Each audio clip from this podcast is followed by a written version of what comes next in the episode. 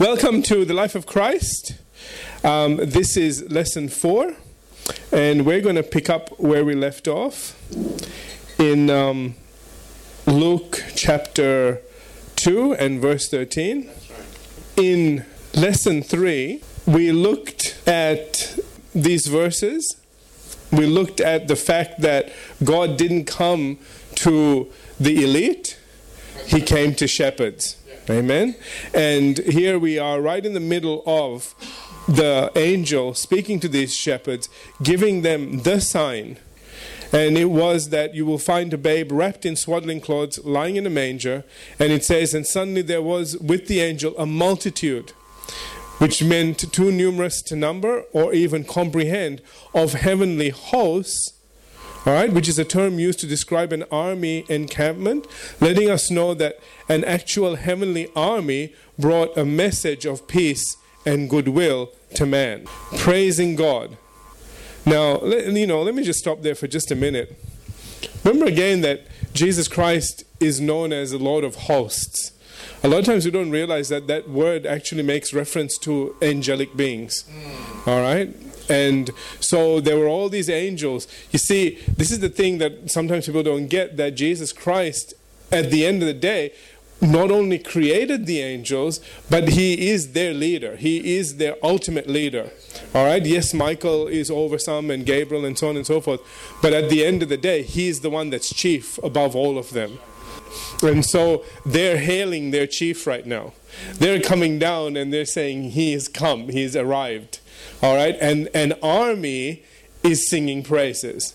Which is very interesting, and always, always thought it was just you know some little fairy, little girly looking angels. Not there's nothing wrong with the girls, okay? but you know what I'm trying to say. I, it, I, you know, it never pictured an army standing there and singing. It was like a battle hymn, huh? And they were saying, "Messiah has come, the Redeemer has come."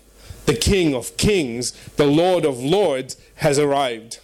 And that prophecy in Genesis 3:15 where he said he's going to come and he's going to crush your head.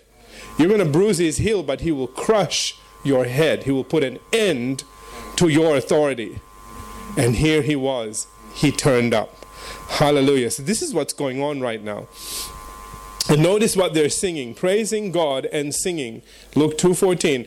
Glory to God in the highest, and on earth peace, goodwill toward men. Now that immediately tells us that it hasn't been this way always. Okay, listen carefully. Ever since man sinned, there has been a huge separation and man has been fighting God, and God has been trying to get to man, and it's just been difficult.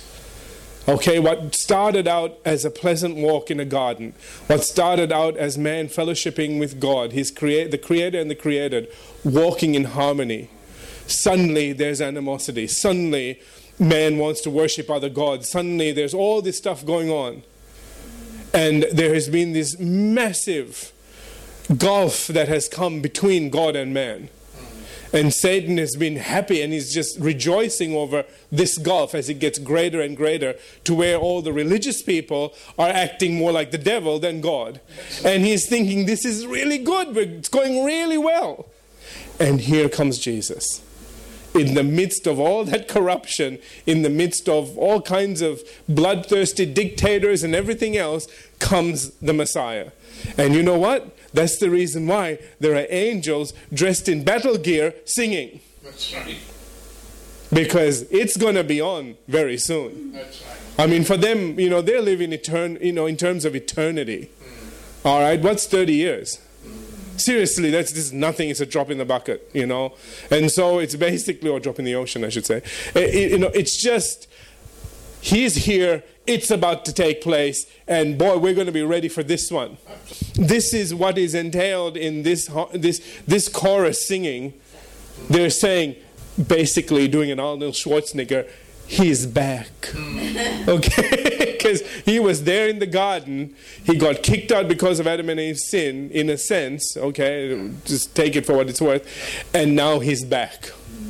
Took a lot of working out but he came back So, hallelujah. In his commentary, William Hendriksen writes These angels, having been associated with Christ in heaven before his incarnation, knew something about his glory, riches, and majesty. That's from Isaiah 6 1 to 3.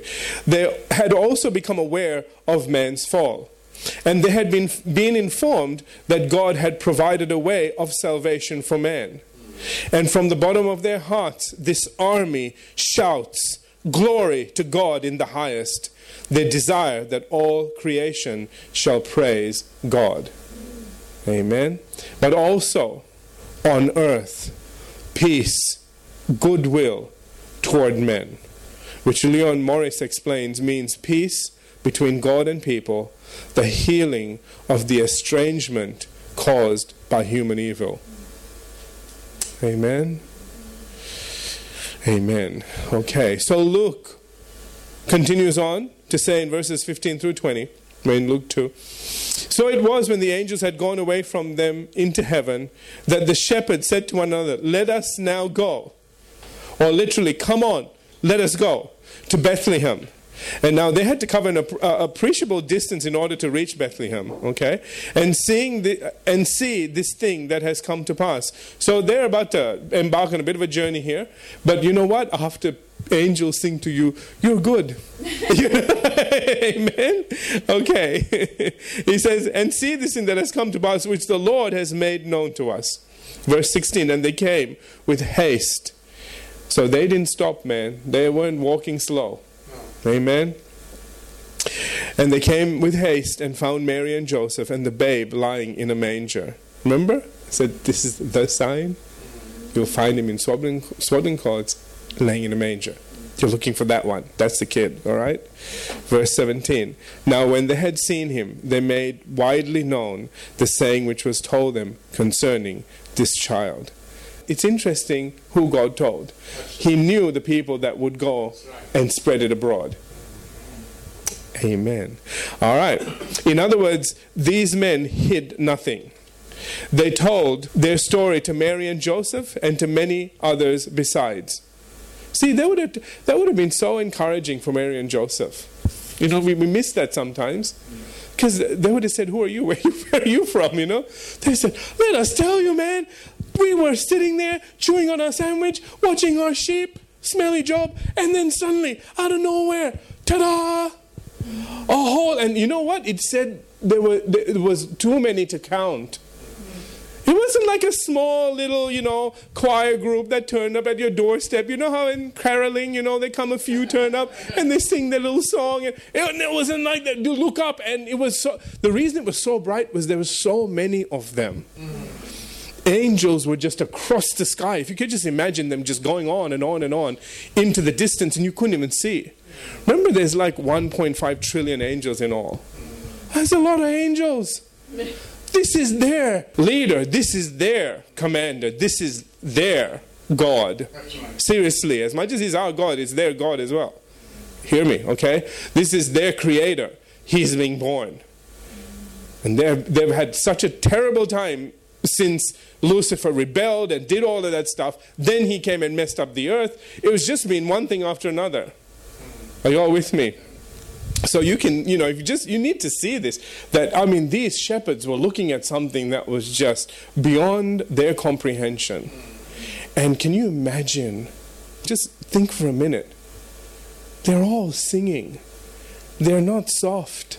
That's right. Can you imagine the boom and the sound that was coming from an army that is singing about their Messiah at the top of their voice? Glory to God. Wow. So they're telling all this to Mary and Joseph, you know, and Mary could use a bit of good news right now. I mean, she's been on a donkey for so long, and they, you know, I mean, it's just not been a good trip. You th- you think that? Can I just say this as well? You think Mary would think, this is good, this immaculate conception and all. Could we not get some lodging? Did we not plan ahead? You knew this was coming? Come on now. Okay? The Messiah is about to be born and there's no room. Give us a break. Did we miss God? You don't know. You don't know what was going through their mind that they're sort of in this, you know, they had better lodgings in their own home. That's right. Think about this now. They left all of that, did all of this. Here is this Messiah being born, and there's no place to put the kid. So you can just imagine when these shepherds come and say, Whoa, guess what happened? It would have been such a relief to Mary and Joseph. They thought, Oh, thank God we're in His will. I would be thinking that right about then. Maybe this is right. Maybe we're meant to be here. Amen? Because the shepherds say this was the sign that you're going to find him here. So that would they would know then that they were right in the center of God's will. Everything that had happened, even seemingly wrong, was actually right. Amen. Again, we, must not miss these things. They're, they're so important. So they, again, they shared their story uh, with Mary and Joseph and to many others besides. In fact, so thoroughly convinced were these men of the truth of their story and so sure were they of its importance that they were willing to risk disbelief and even ridicule. Because you know, some people are going to say, What have you been smoking, dude? I mean, you know, bright lights and angels, yeah, sure. And Messiah in the stable, give us a break. Okay, verse 18. And all those who heard it marveled. He didn't say they believed. Don't read things in that are not there. Okay, watch now. It says, And all those who heard it marveled at those things which were told them by the shepherd. So they were like, Wow. But wow can be like, Did you believe that stuff? Yeah. you know what I mean? You don't know. Okay, people marvel at miracles, but that doesn't mean that they get born again or saved or believe in Jesus or anything. They just go wow and walk off. You know, we have to be careful that we're thinking, oh, if only a miracle happened, then they'll believe. No, it's it's it's something to do with the heart, not your mind. With the heart, man believes. That's the reason why we pray over the hearts of people. Anyway, so among those who marveled over the, these glorious tidings was the high priest of the synagogue in Bethlehem. I, I'm going to read something to you.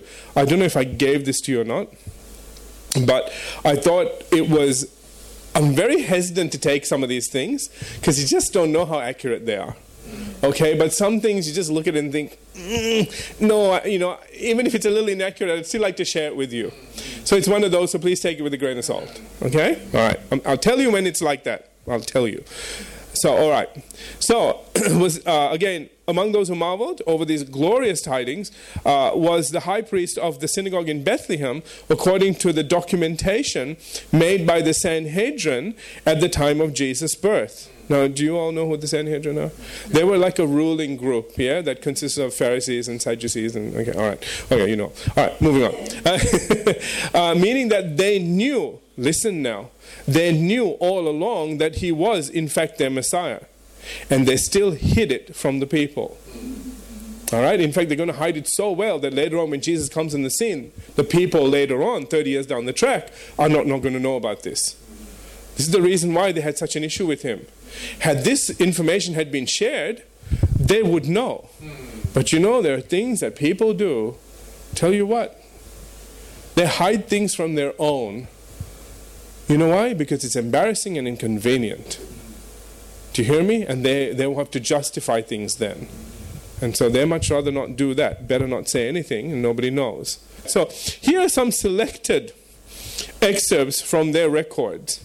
Please remember that this is not scripture, and so too much should not be read into it. It begins In obedience to, to your, that's the Sanhedrin's order, I met with two men who said they were shepherds and were watching their flocks near Bethlehem. They told me that while attending their sheep, that they were awakened by those who were keeping watch with the question, What does this all mean? Behold, how light it is for they knew it was not daylight, for it was only the third watch. All at once the air seemed to be filled with human voices saying, Glory, glory, glory to the Most High God. Their shouting would raise up in the heavens and then would sink down in mellow strains and roll along the foot of the mountains and die away in the most soft and musical manner they had ever heard, so that they could not refrain from shouting and weeping at the same time. Further on, it goes and revealed that Melchor the priest, who was the priest of the synagogue at Bethlehem at the time, came out shouting and clapping his hands, seeming to be frantic with joy. The people all came crowding around him, and he told them that it was a sign that God was coming to fulfill his promise made to their father Abraham. For he said, there never has been a case before with such apparent divine manifestations as we're seeing on this occasion, or as we're on this occasion. And as to the truth of these things, the whole of the people of Bethlehem testify to having seen it. The whole of the people of Bethlehem. See, this was a huge army. Can you imagine? This is up in the sky, man.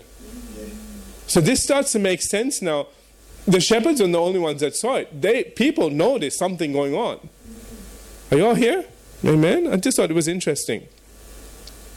Again, it says, as, as, to the truth of these things, the whole of the people of Bethlehem testified to having seen it, seen it, and the Roman guard also came out and asked what it meant. And they showed by their reactions that they were very much alarmed. Wow. Okay, I just thought that was all very interesting. Things that are not recorded, but I think interesting nonetheless. Like I said, this is not scripture. Okay? Something for you to just, yeah. All right, however, in total contrast to all this was Mary, with Luke chapter 2, verses 19 and 20 saying, But Mary kept, literally treasured, and retained all these things and pondered them literally, literally putting them all together. So she started thinking about all these things and started piecing them all together. Do you understand? All right, in her heart. It's interesting that nothing is said about Joseph in this regard. Something else to think about. Because we don't hear much about Joseph after a certain point. Kind of just disappears, and there's a lot of theories about it, and I'm not going to go into them. okay? Uh, so, because we don't know, we don't know. Verse 20. Then the shepherds returned, glorifying and praising God for all the things that they had heard and seen as it was told them. Morris, that's Leon Morris, says that Luke rounds off the story with the return of the shepherds, full of praise to God. With Hendriksen, that's William Hendriksen, adding that in fact their faith was further strengthened when they reflected on the fact that they had found everything to be exactly as they had been told. Isn't that beautiful? Amen. That's why it says again that they returned glorifying and praising God. Their hearts are full of praise. Amen. All right. So, chapter 6. We're getting there. All right. Is this the last chapter of this book? All right. So, we're up to chapter 6 now, Jesus, and we're going to look at the first 30 years. All right. Once he starts his ministry, that's, that's going to take up all a lot of time. But the first 30 years, there's not a lot there. So we can cover that fairly quickly. All right? And um, uh, I want you to see uh, that within that first 30 years, not a lot is said on purpose. And there's a lot of other books written and things that, you know, talk about him doing silly things and, you know, turning clay birds into real things and all sorts of, you know, things like that. It, it, it didn't happen. Okay? He was a normal kid. He was not normal in a lot of ways, but he was normal in what, what we call normal. Do you understand? All right? Uh, and uh, let's so let's begin here. Let's begin. So, following all the glorious events at Christ's birth, when we get to Luke chapter 2, verse 21 through 24, we are now introduced to the child's presentation at the temple. That's eight days later. And also told of the mother's purification. That's 40 days later. All right? So it says there, Luke 2 and verse 21. And when eight days were complete for the circumcision of the child, all right, so now that's from Genesis 17:12 and Leviticus 12:3. And with Leon Morris point, pointing out that he was born under the law to redeem those who were under the law, all right, and was thus subject to the requirements of the law. Okay? So he had to he had to go through all of this stuff. See, don't ever let somebody say, well, see, Jesus need to be circumcised, so you need to be. Everybody goes, oh, okay, that's, that's good, man. Okay, yeah. Like I said, you know, Jesus had to do things and went through things so that you wouldn't have to. All right, so if, if you know, and so you know, sometimes you want to tell all those Christians that say, "Well, we want to be like Jesus." Say, "Well, then go and get circumcised." oh yeah, no, they don't want to be that much like Jesus. I'm just saying. Okay, maybe a nut ball would, but okay, normal people wouldn't. All right, so, but you know why? because it's not there. In fact, that was a decision that was made in the time after Jesus died. Um, in the Jerusalem, that's, you know, the church that um, James was looking after, they had a council meeting about that and decided no more. Thank God. Okay. And that's interesting that Jews decided that they didn't need to do this anymore. Not Gentiles, Jew, a, a saved Jewish council decided that's enough. The unsaved Jewish council said no. Are you all with me? So good to know. All right, so again, let me start at the beginning. And when eight days were completed for the circumcision of the child, his name was called Jesus. All right, now this naming, more than the circumcision, was the, of the utmost importance because it showed God's divine purpose. All right, and why it goes to emphasize the name given by the angel before he was conceived in the womb. So at this point, when he is taken to be circumcised, that's when the naming takes place. So they said, okay, this is his name. His name is called Jesus. And so that then signified this is where we're saying this is God's son. We're not going to call him Joseph. See, remember the tradition was, you know, the father's name and so on and so forth. And, and again, you know, we've seen this happen before, haven't we?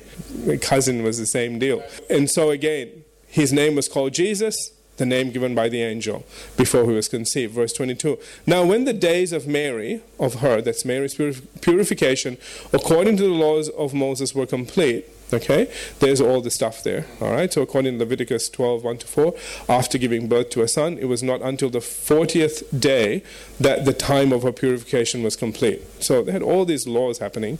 Um, they brought him to the temple at Jerusalem. All right, now that's uh, about an eight kilometer journey from Bethlehem to present him to the Lord. Verse 23 As it is written in the law of the Lord, every male who opens a womb shall be called holy to the Lord. Verse 24 And to offer a sacrifice according to what is said in the law of the Lord, a pair of turtle doves or two young pigeons, one for a burnt offering and the other for a sin offering. I'm not going to spend too much time on this, but let me just give you some commentaries on this. All right. In his commentary, William Hendriksen writes, "From this, it would be wrong to draw the conclusion that Joseph and Mary were desperately poor." I thought this was important. Okay? After all, Joseph was a carpenter. He must have had money to pay the redemption fee. Not only the way from Nazareth to Bethlehem, he must also have been able to pay lodgings, fees, and to defray other expenses. Besides, for 40 days, the little family had now been living in or near Bethlehem. And by now, the means at his disposal were insufficient to warrant purchase of more expensive offering that's lamb plus bird. Okay? So you need to understand that they'd been living there now for 40 days. All right? Because they needed to do all of these things before they went back. Do you understand? So they, they must not have been poor. He must have had a fair bit of money. All right, to, to do all of that. So, again, something to think about. From a practical standpoint, the Full Life Study Bible says that as Joseph and Mary presented Jesus to the Lord, so all parents should sincerely consecrate their children to the Lord. They should pray constantly, and from the beginning to the end of each child's life, he or she will be found in the Lord's will, serving and glorifying God with complete devotion. We'd go for another three minutes and we'll have to stop because I don't have room on the tape. Verse 25 through 35. Probably not going to cover it today. But anyway, let's see where we get to. It goes on to say, And behold, there was a man in Jerusalem whose name was Simeon. And this man was just all right, he behaved well towards people. And devout, he was right with God, both in heart and action, waiting for the consolation of Israel. All right, now Hendriksen explains conditions were very, very bad in Israel. Think of the loss of independence, the cruelty of King Herod, the legalistic scribes and Pharisees and their many followers, worldly minded Sadducees, the silence of the voice of prophecy for over 400 years. Remember, nothing was said, okay? And so on. They needed the consolation of Israel, the Messiah, okay? And the Holy Spirit was upon him. That's on Simeon, all right? So Simeon had been endowed with a very rare and special blessing now before Pentecost. The Holy Spirit rested abidingly upon him, and he was being constantly influenced by that Spirit. It says in verse 26 And it had been revealed to him by the Holy Spirit that he would not see death before he had seen the Lord's Christ. It means that he was a very old man, all right? he was getting close to dying, but God had assured him that he would see the Messiah. All right. Verse 27. So he came by the Spirit into the temple, or literally in the Spirit, he came into the temple. That's what the literal text says. Isn't that interesting? In the Spirit. Okay. So he's praying away, and suddenly God says, Get up, go. Something is happening. Something important is going on in the temple right now. So he's, he has a special sensitivity. And when the parents brought in the child, Jesus, to do for him according to the custom of the law, he took him up in his arms and blessed God. All right, he thanked God for, for what this child meant to him personally and also for what it meant to the world of both Gentile and Jew. And said, Lord, now you are letting your servant depart in peace according to your word. All right, watch the next verse. For my eyes have seen your salvation. Interesting the way he put that, huh? He didn't say, My eyes have seen your child or the Messiah. He said, My eyes have seen your salvation. It's huge. He knew what he was here to do. Referring to the one who would redeem people from their sin. Verse 31. Which you have prepared beforehand the face of all peoples, referring to all nations, tongues, and tribes, both Israel and Gentiles. Verse 32 A light to bring revelation to the Gentiles. Hallelujah, that's us. Okay? And the true knowledge of God, holiness, and love, joy, as never before experienced, and the glory of your people, Israel. So notice that is for both revelation to the Gentiles and the glory of your people, Israel. Now, sadly, they're not going to receive that very well. All right, verse 20, uh, 33. And Joseph and his mother marveled at those things which were spoken of him. Then Simeon blessed them and said to Mary, his mother, Two things are going to happen. All right, he says, Behold, this child is destined for the fall and rising. All right, so the fall of all those who reject him. Okay, they're going to fall into hell. So he says, Behold, this child is for, destined for the fall and rising. All right, now this is from the dead and the promise of resurrection and ultimate heaven for those Jews who accept him, of many in Israel. All right, and for a sign which will be spoken against, indicating Israel's rejection, hatred, and crucifixion of the Messiah. And it says in brackets, a yes, a sword will pierce through your own soul also. Remember, that's going to be at the crucifixion. Absolutely. Okay? That she's going to be so sad at that point in time. That the thoughts of many hearts may be revealed. Now, Chuck Swindoll writes, in other words, and we'll finish with this this boy was, was, has a very special purpose as he pursues his call, the destiny of each person who encounters him will be unveiled for all to see. I know you don't have that one. I'm sorry. Okay. Every time I see Chuck Swindoll, I know you don't have it now. Okay. I got it. All right. Let me say that again. This boy has a very special purpose. As he pursues his call, the destiny of each person who encounters him will be unveiled for all to see. All right. Those were those that accepted him and those that rejected him. And everybody is going to see what they've been dealing with. All the, the masks are going to fall. That's the reason why they're going to come to hate him so much because he revealed to everyone what was actually going on. Again, that's the reason why I reckon Matthew, you know, turned his life around because he finally saw somebody that unveiled the hypocrisy and said, This is what's true, this is what's not. No religious games, no falsities. This is how it is. And he wasn't being horrible and mean either. He always looked for people to re- repent. But I tell you what, if you didn't receive God's grace, then you're going to get his judgment. It's either mercy or judgment. If you repent, you'll get mercy. If you don't, not good. All right, we're going to leave it there. And uh, we'll pick this up next time.